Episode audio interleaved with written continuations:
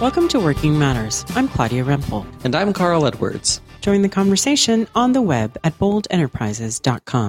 Well, Claudia, we've been working on bridging the work faith divide, the divide that's way too wide still in our culture. Here we have two areas of life that are core to those who love their work and who love their faith, and yet we aren't comfortable that they're both aspects of ourselves. And so we kind of leave work at work and faith at church, and never the twain shall affect each other. Some of us are content with that, but uh, we're kind of thinking that's not very authentic. And some of the passion of why we love what we do so much and why we pour so much energy into work is actually an authentic expression of who's God's made us. And we should go for it and make that place of our mission. Just we don't need to change the mission to the church's mission.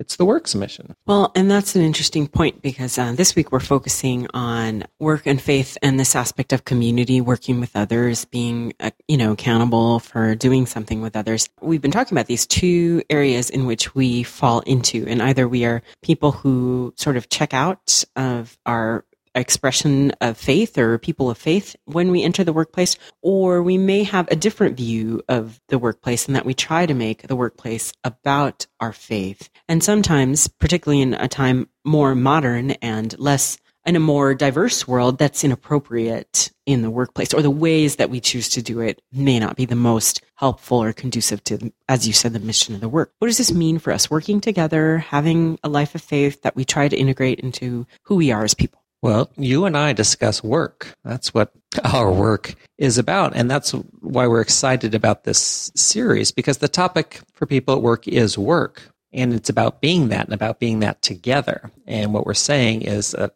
as people of faith, our faith in, can inform how to do that job and how to conduct those relationships and how to organize things without changing the subject to faith. So when we talk about community, okay, so last week we've talked a lot about yourselves and you being the main clue for how you, you would best show up and how to mine yourself and your interests and your passions and your skills for information about your purpose at work. But now we want to come face to face with the fact that we don't work alone.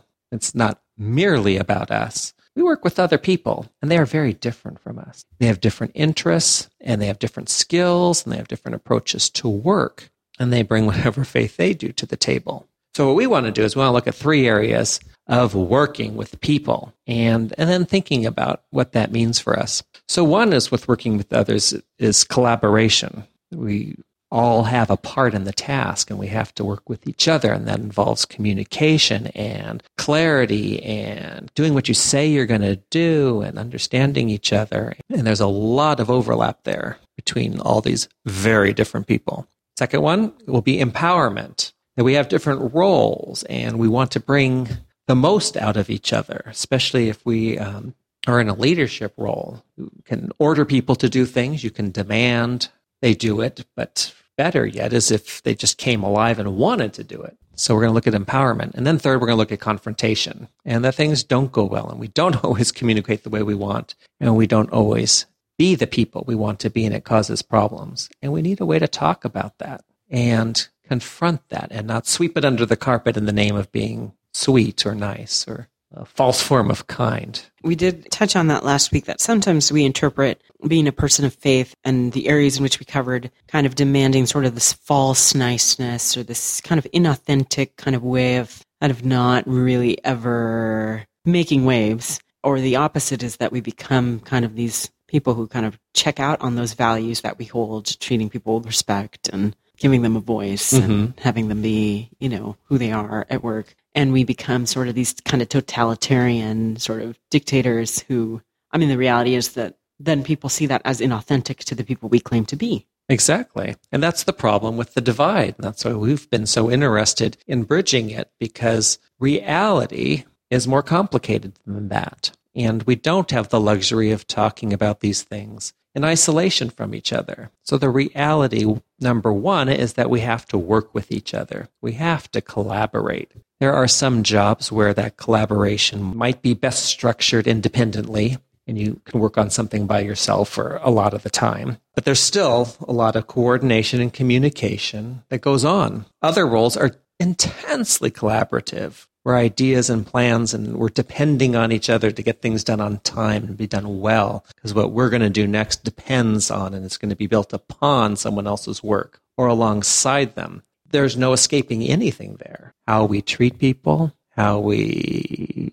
the quality with which we do our work all come into play and are reflections of both what kind of people we are and how we're viewing others while we're working with them.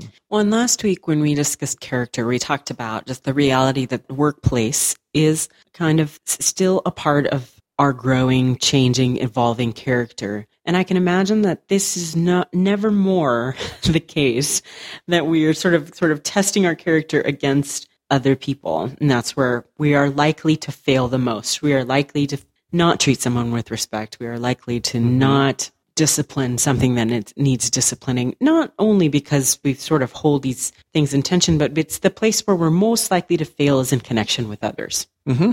Yeah. And it, so it takes the most attentiveness. So the problem with just going and trying to pasty your spiritual values onto complex work situations is not that those aren't precious values, is that you can't pasty them on. So we, that's why we're starting with the concrete messy and in this case, aspect of collaboration, because being kind or being generous or being forgiving isn't just something you can do all the time. You got to be appropriate what you're collaborating on. So, for example, during a complex project and you need some information from someone else, it would be appropriate to ask with a, a certain amount of humility and use words of respect. You're coming out of need and they have the expertise that you're looking for. And what would be most effective and most appropriate is that I need some help and with respect. So we're not pasting respect across everything.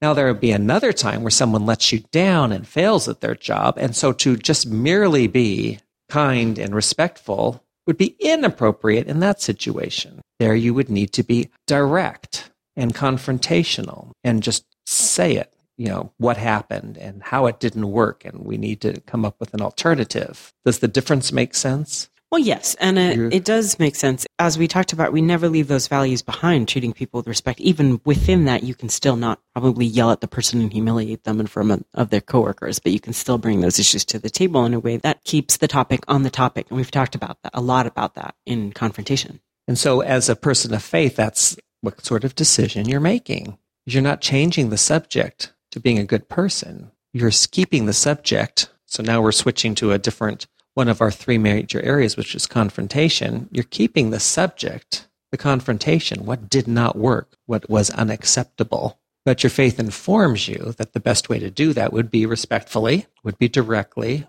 would be that there's a human being on the other side of the conversation and that you want something positive to come out of it instead of, you know, as in your way too often example of yelling at people and humiliating them in well, front of everybody they work well, with. it is true because how many people, you know, show up to work and their boss is a total jerk and yet you know they go to church every Sunday and it just seems like it's inauthentic. It's inauthentic to perhaps, you know, what you believe, you know, in any faith right. tradition. And it's inauthentic to how you want to be treated at work because you're a person with dignity. Right. So the question is how does the dignity inform the work process, not how do I be more, you know, better? Lovey dovey. Lovey dovey person. So, in the third area, and we'll stop with this one, is empowering others. And again, we're keeping it on work. So, we're not trying to say people of faith should be certain sort of empowering at work. We're saying, no, that the task is to get people to work as hard as possible, to get as much out of them as possible. How our faith informs that is what makes, is you want to do what makes people come alive and more human and more themselves.